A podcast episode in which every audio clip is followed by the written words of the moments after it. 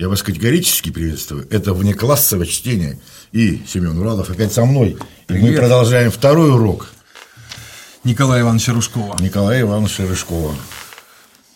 Тбилиси. 9 апреля 1989 года. Значит, книга очень серьезная, я хочу еще раз остановиться. Значит, он использует, вот он говорит, вот в этой главе, например, использует. Подожди, я добавлю. Ребята, это для тех, кто в то время жил и видел по телевизору такие маленькие кусочки всяких событий. А на самом деле это вот. Это подробный разбор последнего э, главы Совмина СССР о том, как разваливался Советский Союз, и он скрывает подноготные ну, тех процессов, которые мы... Ну, что мы могли Этих термитов, которые все это грызли. Все. Да, скоты сожрали. Материалами он пользуется серьезными. Вот, допустим, под Тбилиси он э, использует бывшего первого секретаря Осетинского обкома партии, командующего Закавказским военным округом и следствие материалы Генпрокуратуры СССР по тбилисским событиям. То есть он опирается прям на все. Потому что людям в голову насрали, что это саперные лопатки, побили, избили. Ну, вот как вы это представили ну, в то чтобы, время? Чтобы страшнее было бабушку, бабушку надо догнать лопаткой. Вот, ну как все начиналось? Было все 9 апреля. Вот он говорит, что 7 апреля 1989 года Горбачев поздно вечером прилетел из Великобритании. Вместе с ним в поездке находился министр иностранных дел Шеварнадзе. По правилам того времени все члены Политбюро и секретари ЦК встречали генерального секретаря во Внукове. Этот ритуал касался лишь зарубежных вояжей Гонсека, но на встречу его из внутрисоюзных э, поездок секретари не приглашались. И вот буквально накануне у берегов Скандинавии затонула подводная лодка «Комсомолец». Помнишь, то есть была да, проблема. Да, да. И Горбачев, значит, э, создал комиссию, в Норильске прошла первая крупная забастовка шахтеров. Уже несколько дней они сидели на шахте и не желали вылазить на поверхность, пока правительство не удовлетворит, не удовлетворит их требования. То есть уже все, короче, шаталось. Лед тронулся. Да, а он в Великобританию летает. Ну, а в Грузии ситуация была особенная. Ее особенность была в том, что там распространилась э, слаж, э, страшная значит, коррупция. Ну вот он что рассказывал. То есть в Грузии была, вот в Казахстане она была, а в Грузии это был просто катастрофа, и он сейчас как бы об этом расскажет. Ну вот с чего все началось. Вот с чего началось все в Грузии. Что отчет можно начинать с 19-й э, партийной конференции КПСС. В Грузии, как по мановению волшебной палочки, стали создаваться демократические партии, организации и объединения. Если в Прибалтике достаточно дипломатично говорили о региональном хозрасчете и принципах самоуправления – то в Грузии все сразу перешло ну, в политику. В Грузии Кавказ народ горячий, да. там Прибалтики-то тихий, медленный. Сразу лозунги «Долой имперские амбиции», «Долой КПСС» появились лидеры запоминаемых Камсахурдия, Звят, Кастава, Чантурия и другие. По сути, Рыжков говорит, Грузия стала первым полигоном по отработке антисоветских акций. Вот смотри, значит, что появилось. В 1987 году уже было образовано националистическое общество святого Ильи Праведного, значит, общество Ильи Чавчавадзе, Союз национальной справедливости Грузия. И вот он разбирает, кто один из лидеров, кто такой э, Звят Гамсахурдия. Что ты про него что-то знаешь? Знаю, что потом убили его просто. А вообще это интересный человек. Он страшный мажор. Значит, смотри. Э, он сын классика грузинской литературы Константина Гамсахурдия. Э, сам Звиат, кандидат филологических наук, старший научный сотрудник, но будучи, ну, мажор. То есть... Учился в Москве. Да, да. Значит, э, а он 39-го года рождения, а уже в 56-м году, то есть, а сколько ему, 17 лет получается, у него арест за нелегальное общество Горгославели которая ставит своей целью достижение независимости Грузии. Но отец его отмазал. Ну вот. Его вроде как бы засудили, э, а он отбывал, ну, он дальше об этом рассказывает, значит, э, отбывал э, наказание на альпийских, короче. А я думал, отбывал ссылку на Бали. Ну, практически. Ну, в самой республике никаких. Страдал, да, страдал, страдал. Но что происходило внутри самой республики? Вот он пишет. В период работы одного из архитекторов перестройки Шеварнадзе в Грузии немыслимого размера достигла коррупция. Продавалось абсолютно все. От должностей до судебных решений. Дошло до того, что каждый нижестоящий орган имел свою ставку в денежном выражении для ежемесячной передачи вышестоящему. Об этом говорили открыто, не стесняясь, люди, сочувствуя, давали в долг, если у кого-то не добиралась ставка. То есть уже все было построено. Но Шеварнадзе забрали наверх, и вот после Шеварнадзе к власти приходит Патиашвили – порядочный человек, интернационалист. Он решил дать этому бой. Была арестована большая группа партийных и советских работников. И среди них правая рука Шеварнадзе, секретарь ЦК Компартии Грузии по организационной работе Хабиашвили. Они дали весьма любопытные показания. Хрена себе. Во дворе ЦК в своей Грузии в своей машине застрелился прокурор республики Барабадзе. Застрелился в своем кабинете первый секретарь Кутаисского горкома партии Аслаканишвили. Подожди, там в деле было написано три, три выстрела в голову, да? Наверное, по привычке, да. Оба они были выдвиженцами Шеварнадзе. По данным имеющегося у первого секретаря Юго-Осетинского обкома партии Чехоева, дела раскручивались нешуточные. Уже достаточно громко зазвучала фамилия Шеварнадзе – Образно говоря, еще немного, и на его руках могли защелкнуться наручники. Причем Патиашвили, это вот новый секретарь, в этом вопросе стал не управляем со стороны ЦК КПСС. То есть в чем интрига? Шеварнадзе, который построил свою вот эту вот систему, где всех своих расставил, ушел уже наверх. Они совместно с Горбачевым мутят вот эту всю историю с Тэтчер и со всем. Но у него на родине начинаются нездоровые чистки. Ну, потому что мы же понимаем, разные есть группы, планы влияния. Но в Москве всячески этому как могут мешают, вот этой вот событиям антикоррупционным в Грузии. Вот что делают в Москве? Кое-что в Москве удалось. Удалось отправить на пенсию председателя КГБ Грузии Ианури. На его место был назначен слабовольный карьерист Гумбаридзе – что происходило э, в ЦК Компартии Грузии, Горбачев, естественно, знал. Но для, но для него потеря Шеварнадзе это была не просто потеря члена команды и доверенного лица, а полная дискредитация курса перестройки. Учитывая, что антигорбачевские настроения в партии уже набирали силы, можно только гадать, как сложилась бы его собственная судьба, если бы один из главных архитекторов перестройки оказался за решеткой. Нельзя было терять Шеварнадзе. Если... Он же был министр иностранных, дел. дел. Конечно, он был на передовой, вот эти все. Много знает. И он контактный со всеми, из США, из Британии, то есть он явно находится. Если в Грузии это все случится и вскроется, ну это капец мог бы всей перестройки. Поэтому можно только догадаться, о чем вел с лидерами Народного фронта переговоры Шеварнадзе в ноябре значит, 88 года. Но, значит, начали происходить очень нездоровые события. Значит, смотри. Тут проходят чистки, партия проводит чистки.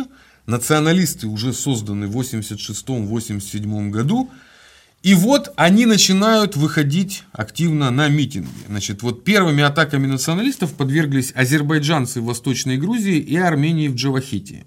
Но жесткая позиция Байку и Еревана быстро остудила горячие головы. И в Грузии возникает вопрос, а против кого направить национализм? Русских мало, ну они где-то далеко, их объективно мало. Пробовали стартануть на, груз... на армян-азербайджанцев. Там полностью, да. Там объяснили, потому что есть же грузины, ну, то есть в Армении. Там тоже люди авторитетные. И там тоже есть грузины ваши, да, да ну, да, то есть да. это вызовет, ну, нездоровую ситуацию. А я напоминаю, что внутри грузинской ССР было несколько национальных автономий своих.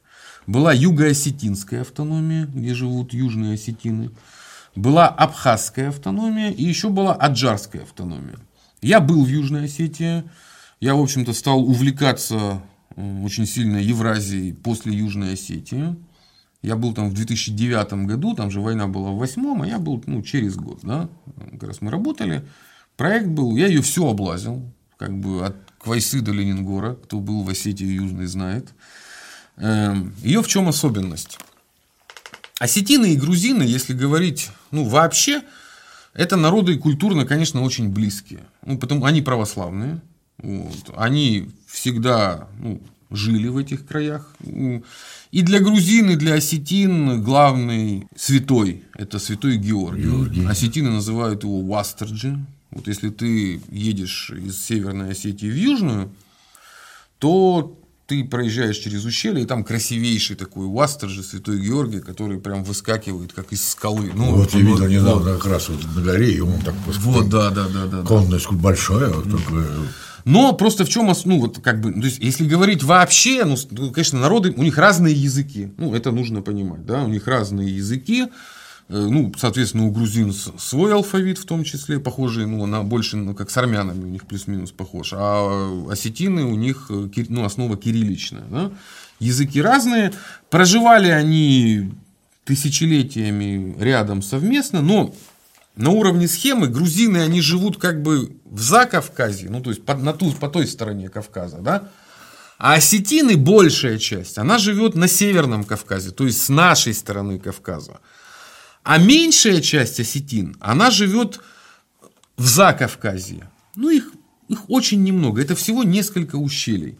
Но согласно осетинской, ну, как бы народной ну, мифологии, вообще происхождению, именно вот южные вот эти ущелья, которые находятся вот, ну, рядом с грузинами, это как бы их исторические места. Ну, очень важно, знаешь, это как для сербов Косово. Ну, то есть, вот там сейчас даже албанцев больше, да, но это все равно исторические места. Ну, как для нас, например, Киев, место, такое святое место.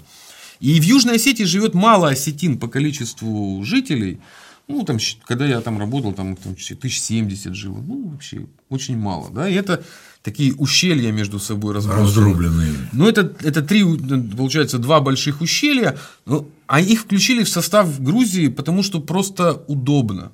Ну, вот тебе вот, чтобы из одного ущелья проехать в другое, ну, допустим, э, столица, э, кстати, он назывался, у нас же в честь Сталина не так много было названо городов. У нас был Сталинград, Волгоград, Сталина, Донецк, да, был Сталинабад, по-моему, в Таджикистане, и нынешняя столица Южной Осетии Цхинвал, он назывался Сталинири. И вообще Сталин это главный у осетин, э, ну, как бы их главный, потому что они, они считают, что он был осетином грузинифицированным. Э, доказывают это осетины следующему, что э, фамилии Джугашвили, грузинских, очень мало. Вот если ты посмотришь, мало грузинов Джугашвили. А вот осетин Джугаевых вот так вот выше крыши. И самое главное, что Сталин, он проходит, э, происходит же из, э, короче, из Хинвал и Горе, вот место, где родился Сталин, это по прямой 20 километров. Вот из Хинвала видно горе. Просто сейчас между ними сделали границу, а раньше, ну, это, это просто ага. сос, это соседние города. Они вот в одном ущелье, как бы горе находится на выезде из ущелья. Как бы с Хинвала он еще ты спускаешься с горы, он в таких предгорьях, а этот уже на равнине находится. То есть, ну, потом есть факт, что мать Сталина была осетинка. Ну, судя по всему, Сталин и принадлежал к такой вот семье, вот именно осетино-грузинской, понимаешь? Это же сейчас они националисты и выясняют, кто кому Рабинович. А раньше это, это как? Мы православные, вы православные. А мужик, муж там грузин, жена осетинка, кто их сын? Тогда вот никто не задумывался. Конечно. Главное, что все православные. То, что разные языки, все равно мы друг друга знаем, мы как бы живем столетиями. И национализм, я просто расскажу, это нужно понять, очень важно. Потому что на самом деле народы очень близкие. Потому что, я говорю, православные тысячелетиями живут. И национализм зародился во время гражданской войны. Там был очень жесткий ход гражданской войны, были такие эти самые грузинские националисты. Они просто начинали вот эти вот э, чистки этнические против малых народов. Ну, как и любой национализм, с Москвой пойди попробуй еще повоюй, а, а тут у тебя... Местах, да. да. Э, в советские времена я, ну, когда работал в Осетии, дружил с э, коллегой, который, ну, как дружил, общались.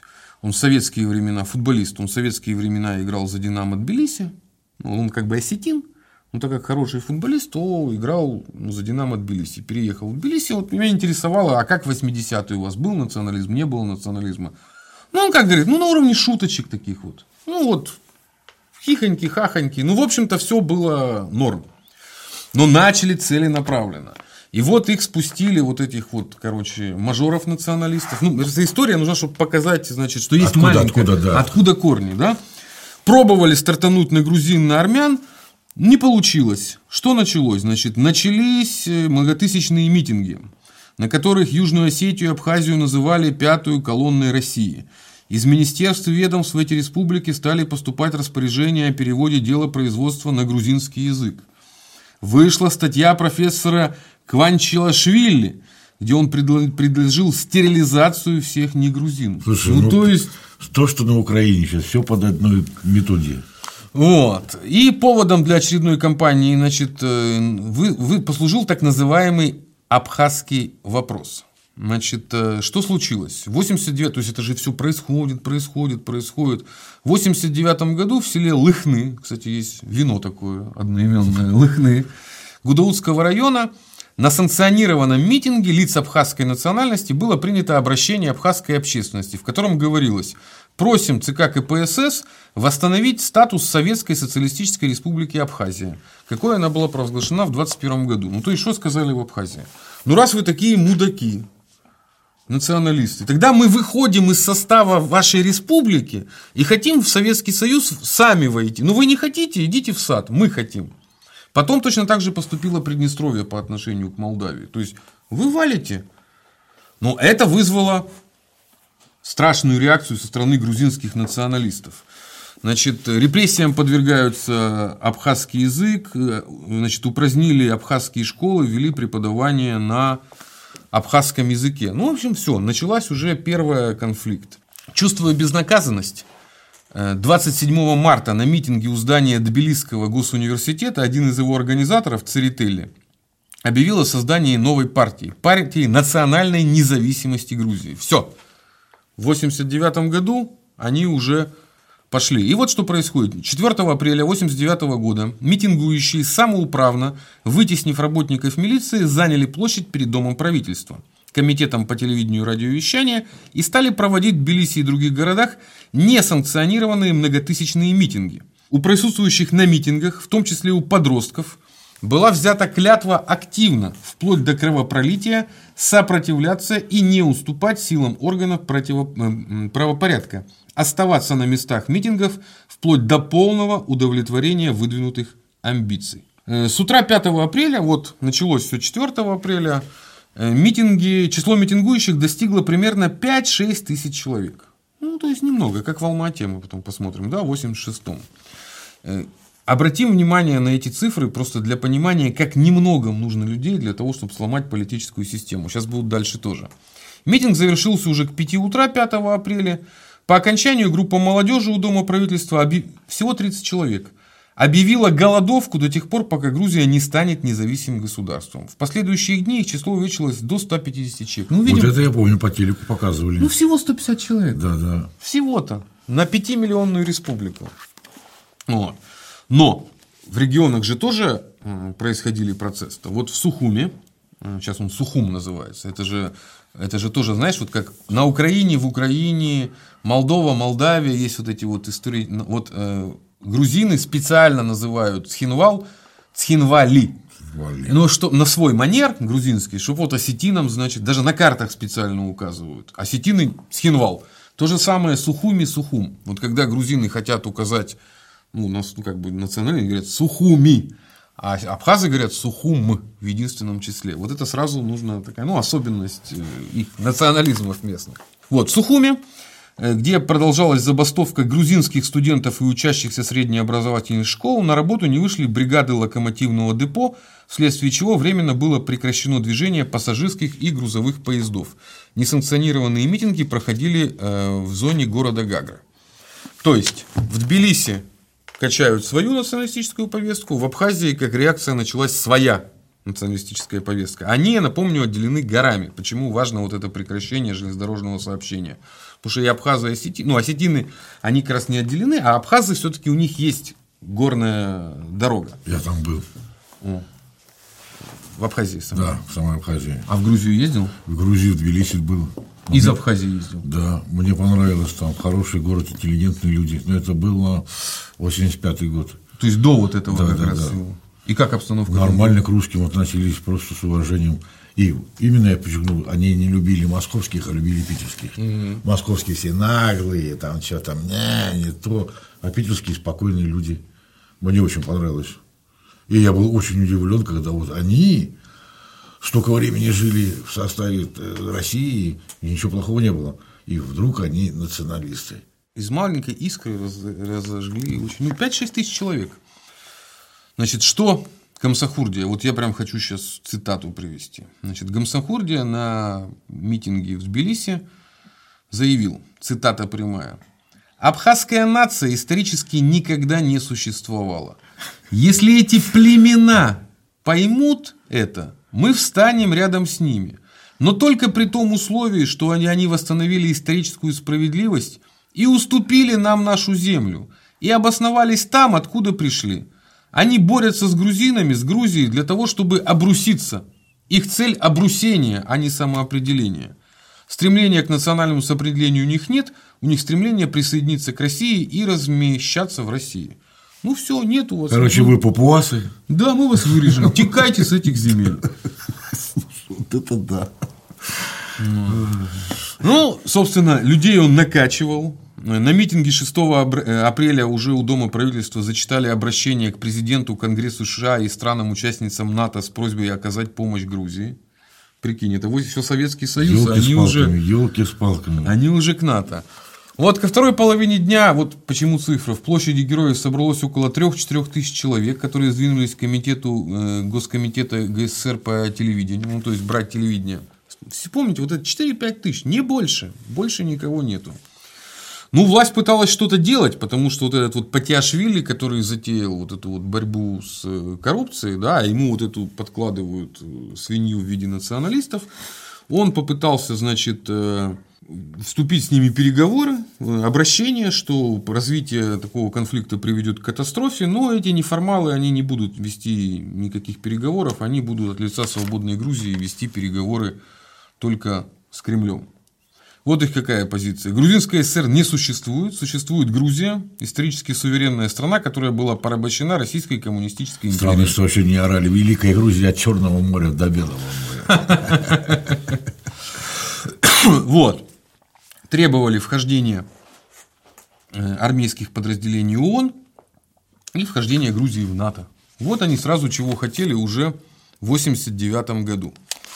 Митинги продолжались, уже они не понимали, что делать. И 7 апреля на заседании ЦК Компартии Грузии было принято решение ввести в Тбилиси в случае необходимости особое положение. И отчитали, ну, то есть, три дня они, ну, началось 4-5 апреля, два дня, вот это же быстро два дня, как реагировать? Принимаем, в ЦК ПС, КПСС отправили шифрограмму и сообщили, что, значит, они привлекают дополнительные силы МВД и войск Закавказского военного округа. То есть, отреагировали, в общем-то, быстро. Должен был прилететь Шеварнадзе, но он почему-то не прилетел. Ну, то есть он пока остался в стороне. Хотя его очень ждали. Ну что, авторитетный руководитель может выйти.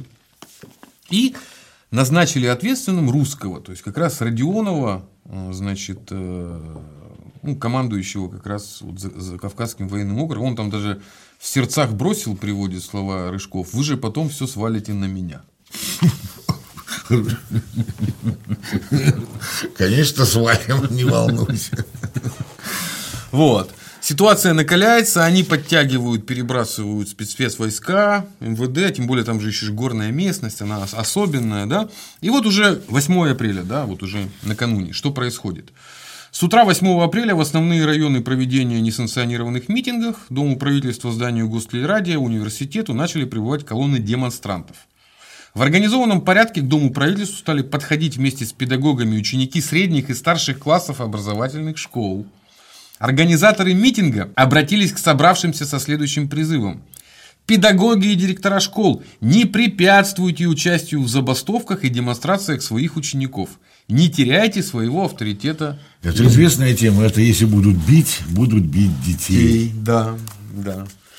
Ну, это же кто-то изнутри системы Конечно. отправил, конечно. Была предпринята попытка еще один раз, не прибегая к крайним мерам, э, предостеречь митингующих, но это уже, в общем-то, было, потому что уже к 12 часам по улицам Тбилиси начали следовать ну, уже колонны боевой техники. Ну, понятно, площадь, надо уже как-то их отсекать, тем более город специфический, Тбилиси. Ну, вот смотри, э, Во время движения по проспекту одних из колонн начали забрасывать камнями.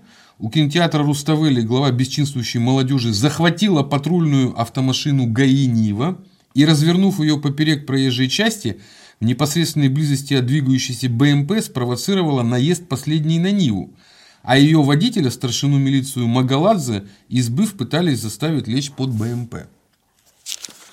То есть все. Мирная демонстрация. Уже мирная демонстрация. Ну и женщины. Значит, около трех тысяч женщин приняли участие в манифестации сидячей забастовки у дома первого секретаря ЦК КП Грузии. У дома. Требуя вывода из столицы внутренних войск МВД СССР. До 400 человек увеличилось количество голодающих студентов. Ну, все, уже и баб вывели. Что делать? Ну, вот уже, уже все за, за, закручивается.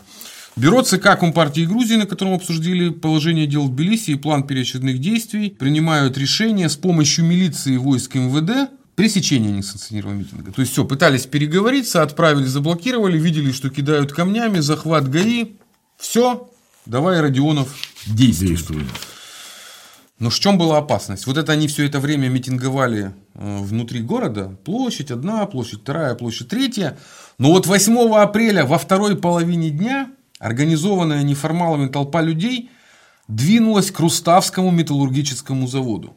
То есть они перешли к захвату главных управлений. А это уже как раз и была угроза, потому что ну, советская власть, она же все-таки упирается э, на пролетариев. Да? Да, Если бы еще класс. пролетарии бы поддержали бы С молотками это пришел туда. все, конец.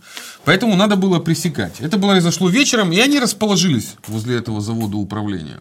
Ночью приняли, ну, приняли решение действовать. Вот сколько людей? Мы же помним, там ходит от 3 до 5 тысяч, не больше.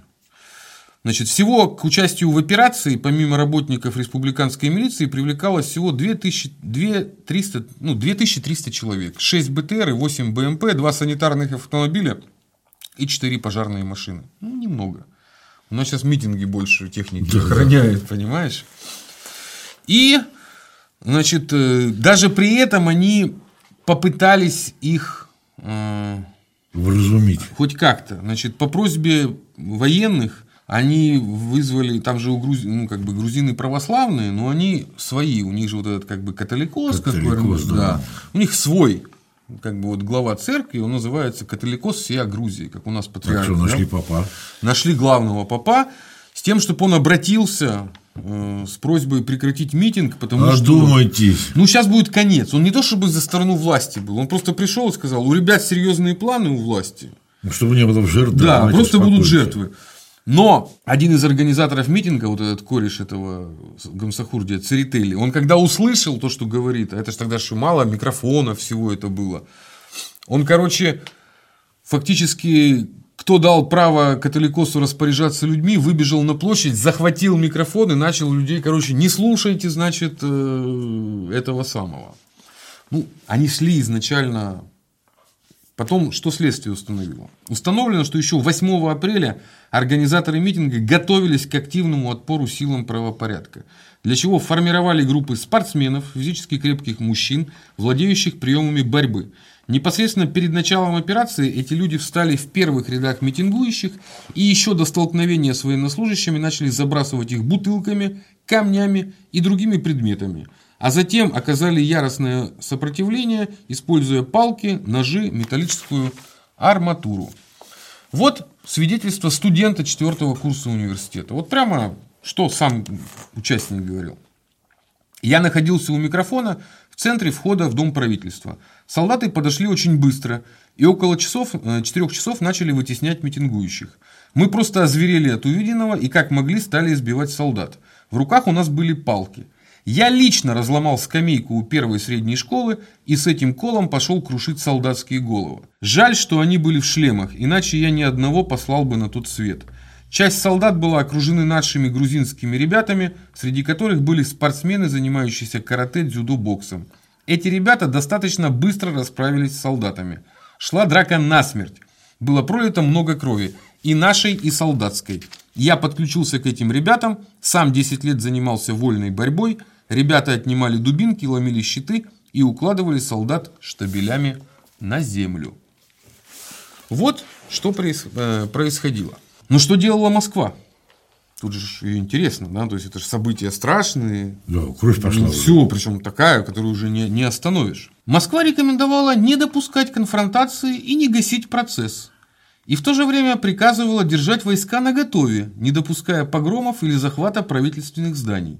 Это было указание Горбачева, который, находясь тогда в Англии, Постоянно поддерживал связь с Москвой и был полностью в курсе дела. Пил чай с Тэтчер и, слушайте, ну, потише там, пожалуйста, да?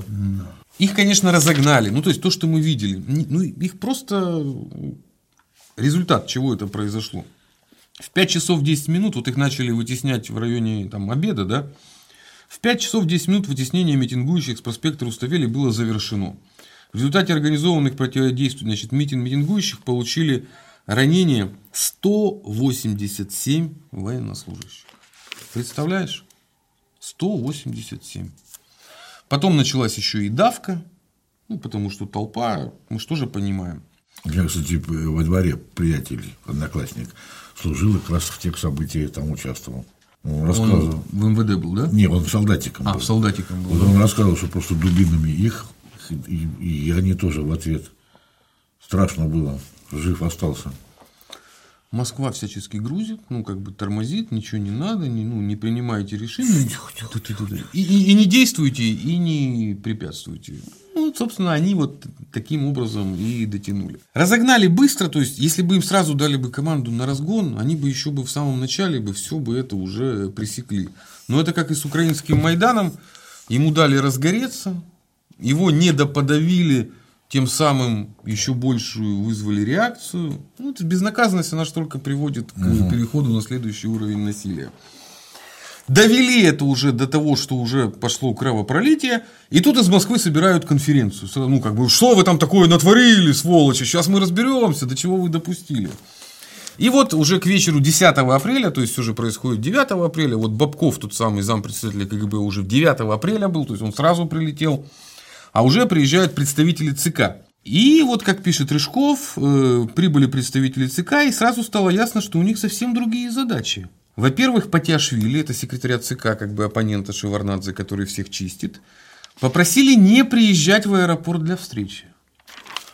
Во-вторых, не заезжая в ЦК, казалось бы, да, нужно сначала в партию приехать свою, да, Шеварнадзе и Разумовский немедленно отправились к месту гибели демократов и возложили венок из Москвы, преклонили колени и поставили свечи за упокой. Слушай, это если просто разбираться, это, грубо говоря, они пришли и возложили венки бунтарям и, да, и да. преступникам. Да. Затем, так я говорю, я читал, я просто, я же перечит... я ж книгу читал эту давно, я где-то как, в эти, как она вышла и купил. Реальные пацаны, ну, грубо схема такая, реальные пацаны просто завалили мента, а они потом приехали и возложили да. венок. На... А полковник приехал и венок да, пацанам. Да, венок положил пацанам. Что такое? Ну, это еще не все. Затем, после краткого посещения ЦК, вот они заехали, так они отправились на встречу с интеллигенцией в университет, как раз в осиное гнездо демократов. И тут начался шабаш. Шеварнадзе сказал, что жалеет о непродуманных и жестоких действиях ЦК. Он выделял именно ЦК. МВД армии, и что он приехал разобраться и наказать виновных. Он заявил, что армия по приказу Патиашвили, который вот его арестовывает всех, набросилась в 4 часа ночи на мирно танцующих юношей и девушек и жестоко изрубила их саперными лопатками. Значит, тут же по требованию общественности было дано распоряжение отпустить всех арестованных. Я так Прикинь. подозреваю, последнее предложение будет виноваты во всем русские. Это дальше будет, да? Ну, и до всего дойдем. Значит, к чему это привело? Страшный удар на армию. То есть, все, они, ну, понятно, кто во всем виноват, да? В результате произошел невероятный рост авторитета народных фронтовиков – Теперь их акции проходили уже под охраной и в сопровождении милиции. Более того, они стали вызывать к себе республиканских руководителей на отчет. Все, улица взяла власть. Ну, то есть им показали из центра, из Москвы, что им никто мешать Ничего не, будет. будет да. А Шеварнадзе же он из этого всего, значит, э, предстал великим миротворцем. Вот. Все, я со всеми разрулил он себе, я же напомню, что Варнадзе потом станет президентом Грузии. Ну, слушай, ну, с другой готовил... стороны, у него же там кругом родственники. Если он встанет на сторону Москвы, вот конкретно, ему просто туда не ногой. Да ну как на сторону Москвы? Ну митингует же всего 10 тысяч человек максимум. Ну, ну видишь, какие последствия. Ну, ну какие последствия? Ну, кровь пошла уже. Ну и что? 180 солдат ранения получили. Ну, это, да, ну прекращать-то это все надо, а он же тем, что э, бунтарям дал зеленый свет, они же потом еще, они же потом и начали войну. То есть это же безнаказанность, как с Майдана. Если ты их на Майдане не наказал, потом они начнут убивать антимайдан. Потом они начнут убивать сепаратистов. В Грузии произошло то же самое.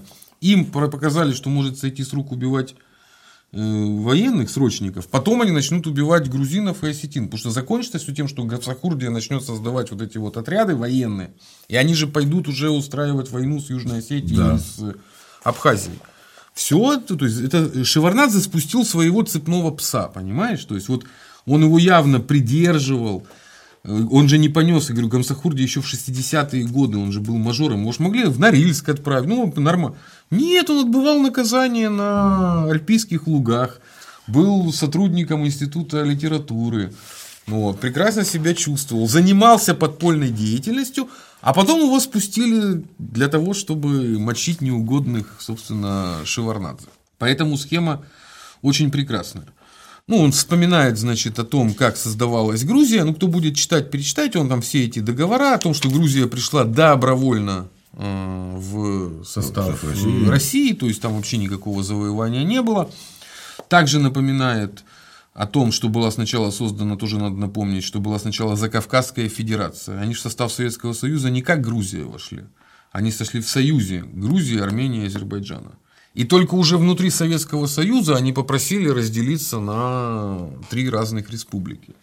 Ну вот, кстати, там вот он тоже интересно э, про... Во второй половине 22 года возникло острое противоречие между ЦК РКПБ, ну то есть главным, и ЦК Компартии Грузии. Основа конфликта заключалась в том, что Сталин, Орджоникидзе и Дзержинский выступали за создание жестко централизованного государства.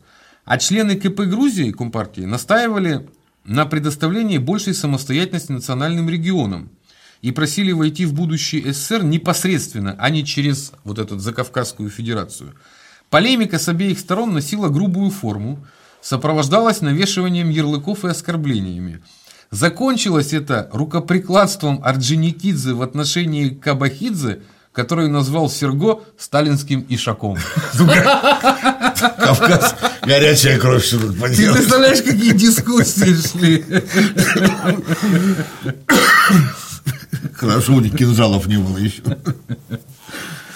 Вот, то есть, э, ну, это прямо к теме, в общем-то, отношения не имеет. Но он здесь, кстати, приводит э, те же цитаты Ленина, достаточно странные. Я эту статью читал об автономизации, да, о том, что, значит, э, национализм со стороны угнетающей нации намного жестче, чем угнетенной, поэтому мы, значит, должны своими национализмами в общем, короче, мы должны идти на вечные уступки малым народам, потому что, ну, вот так вот мы должны это делать. И Ленин это все доказывает. А вот, судя по всему, Сталин, Сарджиникидзе не очень были за это. Но была создана комиссия, я напомню, э, что вот это ж 89-й год, вот это вот э, Горбачев со своей системой власти, но есть уже и новый съезд народных депутатов СССР, которые все избраны по демократическим основам и на демократических основаниях. И тут наш земляк как раз прославился, Собчак я имею в виду, папа Великой дочери, да. Комиссия съезда, то есть была создана отдельная комиссия съезда народных депутатов, ну что же там происходит – 24 э, народных депутата, председатель Собчак был как раз. И Станкевич, он, кстати, сейчас часто политолог, комментарии дает. Он. Эта комиссия, короче, сделала вывод, что политическую иную ответственность несут секретари ЦК Компартии Грузии Патиашвили и Никольский. Ответственность на нарушение возлагалась на генералов Кочетова, Родиона и Ефимова, министра внутренних дел – и так немножко упомянули о зачинщиках и организаторах всех этих гамсахурди, но они, в общем-то, не виноваты. Ну, как, то есть, э, у них мимо дел. То есть, Верховный Совет полностью подыграл. Это все демократы, да, комиссия. Они полностью дали пас на э, Горбачева с э, Шеварнадзе. Про саперные лопатки. Вот это же как бы миф был, ну, самый главный. Про саперные лопатки. Невзоров, Невзоров любил вспоминать. Откуда вообще взялся этот миф? Очень интересно. Там были просто солдатики, а был парашютно-десантный батальон один. Вот командир парашютно-десантного батальона дал команду защищаться от летящих в них предметов саперными лопатками. Все логично. Эксперты-медики выявили 7 человек, всего 7 человек, пострадавших от злополучных лопаток. Ни один не умер. Ну, то есть лопатки были просто как э, римские Давай, легионеры да. черепаху делали. Лицо закрыть. Конечно, да. конечно. Ну и вот 7 человек. А вот среди десантников в это же время пострадавшие, тоже убитых нет, 30 человек. Ну, вот тебе и ответ на вопрос про саперные вот лопатки. бабушка, которая бежала. Три, это просто картинка. Квалта, это просто квартала. была яркая картинка, которую кто-то подснял, да, лопатка, и из этого всего Второй был миф вокруг этого страшный, это что значит газом всех задышили. То есть избивали лопатками и газом, значит, травили.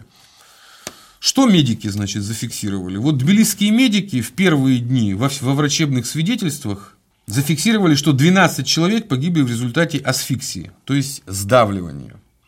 Но, значит, э, там был патологоанатом Диконосидзе, которая значит, рассказывал, что значит, отравление химическими веществами. И потом она сама признала, что она, когда это все рассказывала, использовала слухи и общение опиралось ни на что. Ну, как вот это вот про Бучу и Денисову, которая сказала, что она дочки своей посты в соцсетях использовала для официальных заявлений по поводу, что там происходило, понимаешь? Вот то же самое. То есть, какого-то нашли патологоанатова, который разогнал Э, ложь откровенную, что да, газом да. травят. Черемуху действительно применяли. Нет ни одного погибшего от черемухи. Как объясняет полковник Бакланов, ну, что применили черемуху. Разъяренная толпа забросала нас градом камней и бутылок. Уличного состава были разбиты 30% щитов. Автобус с ранеными был забит полностью. Я доложил об этом генералу Ефимову и по его приказу дал применить специальное средство черемуха. Ну, это, кстати, обычный э, газ, который ну, вообще... Он создан для да. не убийства, а для разгона. И нет ни одной факта погибшего от э, химических отравлений или это. Ну, вот, вот факты, да, то есть, это как Юрий Щебель рассказывать. Вы можете говорить все, что угодно, а есть Читаем как все записано. Протокол, Читаем да. протоколы, да. По данным Минздрава Грузии, во время операции в больнице поступил 251 человек. Из них 183 госпитализированы. Э, по данным Генпрокуратуры СССР, э, в событиях пострадало 189 человек, 16 человек погибли на месте происшествия, а трое скончались в больнице. То есть всего 19 человек. ну, 20 человек погибших, 200 пострадавших. Вот, ну вот, если говорить... Э, а где же миллионы пострадавших? На Майдане. Все на Майдане. Все уехали на Майдан. Но на съезде народных депутатов устроили судилище. То есть все капец людей, всю Грузию, значит, э, и его вот этот съездовский шабаш, значит, с Грузии транслировали постоянно по телевизору. Да, это я помню еще там дерутся, вот, толкаются. Патиашвили пытался, значит, пройти, выступить на трибуну, ему там убийца, позор. Ну, короче, как они действовали. То есть, это все сплани... ну, то есть, это все явно спланировано, играли с двух рук. Вот есть Горбачев, Шеварнадзе, Яковлев, которые дают пас. И у них есть вот эти вот оппозиционеры, депутаты, которые этот подачу принимают и свой пас отыгрывают. И таким образом между Молотом и Наковальней Горбачев свои вот эти вот интриги, собственно, мутит. Интригант. Ну, вот у него есть раздел, собственно, политических авантюристов и лицемеров. Ну, вот он, собственно, объясняет, почему это сделал э, Шеварнадзе. Не имея специального образования и опыта работы во внешнеполитической сфере, не зная ни одного иностранного языка, господин Шеварнадзе получил высокую должность главы внешнеполитического ведомства Советского Союза. Горбачев был очарован этим человеком. Что лежало в истоках его любви к нему, одному Богу известно. Но после развала СССР и краха КПСС в интервью этих людей просказывали откровения. Еще в бытность Шеварнадзе первым руководителем Грузии они имели задушевные беседы, откровенно неприязненные по отношению к существовавшему строю. Так что Михаил Сергеевич не случайно так настойчиво подтягивал единомышленника к себе в центр. Ну, вот он тоже рассказывает про Шеварнадзе, как он словословил Брежнева. То есть, он когда выступал на речи, аж целых 13 раз его. Ну, такой карьерист, вот такой вот типа Кравчука, которых мы видели, который строил карьеру, и потом Горбачев, в общем-то, опирался на таких людей. Вот слова Шеварнадзе, который все это устроил. А как и Церетели, наш великий предок, думая о будущем своего народа, завещал грядущим поколениям идти вместе с рвущейся к свету молодой России. Слушай, звучит как тост. Это Мечта сбылась. Россия прорвала мглу и сама стала негаснущим светочем. С Россией вместе, ведомые Россией великим русским народом, развеяли тьму народы-братья. И теперь мы вместе. Это Шеварнадзе периода его... Ну, Здесь надо дели я ла ли ла ла. Слушай, ну как тост. К чему это все привело? Мы должны немножко, потому что книга написана в 2007 году, да, а я напомню, что события в Грузии 08, ну, 8, 8 августа 2008 года. Это событие три дня, да? Там 7, Ну, 8, 9. Да, да, ну, ну, мы ее называем 08 Ну, самое, 08, да, да, да. самое яркое. Это как раз событие в основном в Южной Осетии, потому что в Абхазию они не смогли зайти именно из-за гор, да, а в Южную Осетию они смогли зайти, потому что это ущелье, и поэтому там были такие бои кровопролитные, и все остальное. Шеварнадзе, говорю, а просто вот этот сюжет здесь не описан, потому что книга давно написана. Но Шеварнадзе же в результате и перехитрил сам себя. То есть э, э, он скормил вот этих вот э, националистов, которые помогли ему сначала избежать наказания за коррупцию. Он сместил вот этого Патиашвили. Потом он добил, добились того, что Грузия не участвовала даже в референдумах по сохранению Советского Союза. Он дал выделиться, проявиться вот этим вот националистам, которые начали гражданскую войну. Народ их уже возненавидел, ну, потому что простому народу, ну, не... одно Не дело нужно. на митингах, Да. а другое дело, как бы, Когда тебе винтовочку дадут уже. да. Они же создали эти отряды, э, как они, Мефедрионе или как назывались. Ну, это бандиты фактически. Ну, как бы. Ну, Как известно, всегда мутная вода. Ну, ну, а тут еще как бы, о, осетина можно ж убить, правильно, он же ж как бы... Пойдем смотреть дорогой домик осетина. Тем более там особенность очень, на самом деле очень страшно выглядит, даже еще до 2008. Ну, я уже расскажу, чтобы закрыть, да, до 2000, я уже был после восьмого года. Там же в чем особенность? Там же не то, что вот знаешь, вот тут живут осетины, тут живут грузины. Ну, не так. Там вот ты даже едешь, когда в тот же э, Цхинвал с Рокского ущелья, ну, с перевала, то есть из России, когда заезжаешь, там до сих пор э, их не заселили. Оттуда выс- ну, выгнали всех грузин. Ну, там вот не захватили их дома, просто стоят брошенные села. И с той стороны есть такие же грузинские села, откуда как бы ушли грузины. Там же дисперсно столетиями жили. Вот стоит э, село грузинское, вот село осетинское, на одной и той же дороге. Потом там два села осетинских, одно грузинское.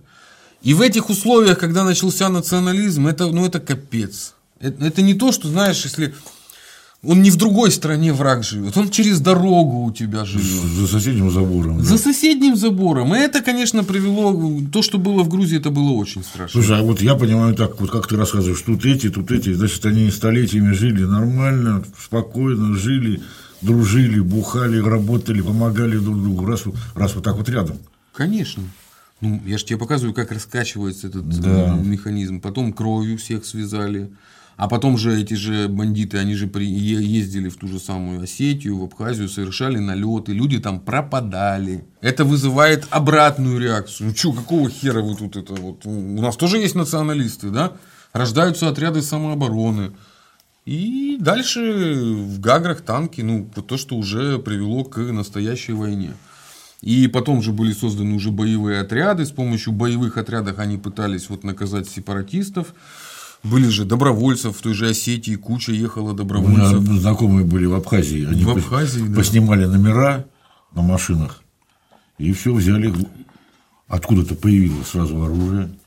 А это только вот раз и... Ну, это же Кавказ, там только сколько. Там подвезут. Воинских частей было много, понимаешь? То есть они же, когда стали незалежными, они же в том числе переподчинили себе воинские части.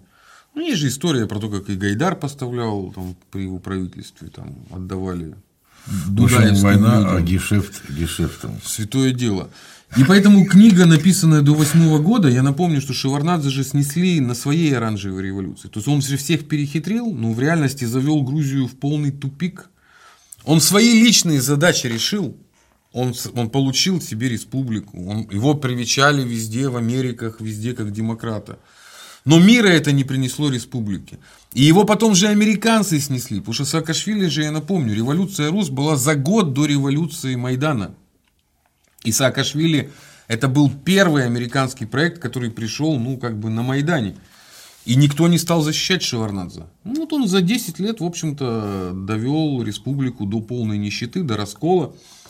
И Саакашвили, он же пришел, знаешь, он же не, не был оппонентом типа националистов, что значит вы неправильно делаете. Вы неэффективно делаете. Румынских нацистов критикуют за то, что они неэффективные. Ну, вот немецкие эффективные, да, а румынские неэффективные. Вот Саакашвили, он критиковал националистов за то, что они неэффективны. Он говорил, я учился у американцев, я умею, я знаю, как это сделать. Да? Они врут, они только деньги разворовывают. Я вам покажу, как побеждать сепаратистов. И вот они в третьем году, получается, сносят э, в 2003 Шеварнадзе с помощью революции Рос. Четыре года подготовки Саакашвили начинает уже открытую войну 08-08-08. То есть это результат, получается, 19-летней целенаправленной деятельности, которая началась с 5000 человек в Тбилиси, с 5000 человек, и разожглось вот до такого пожара, у которого была крыша на самом верху. Вот такая вот показательная история. Познавательная книжка. Что наш второй урок тоже пришел уже к концу. Да, таки да. Будем ждать третьего урока и четвертого. Семен, глубоко копаешь на полный штык. Дальше про я прямо, Узбекистан. я прямо вспомнил. О, Фергана. там свидетели даже были, так сказать, Дмитрий Юрьевич вроде бы там был. Ну, рядышком. Он вроде видел. У него там, на Манганской области, а Фергана это да, да, соседняя ну, он область. как бы непосредственно все это видел, слышал. Тоже 89 год. Спасибо, Семен. Будем продолжать. На сегодня все. Не расходитесь, мы будем продолжать.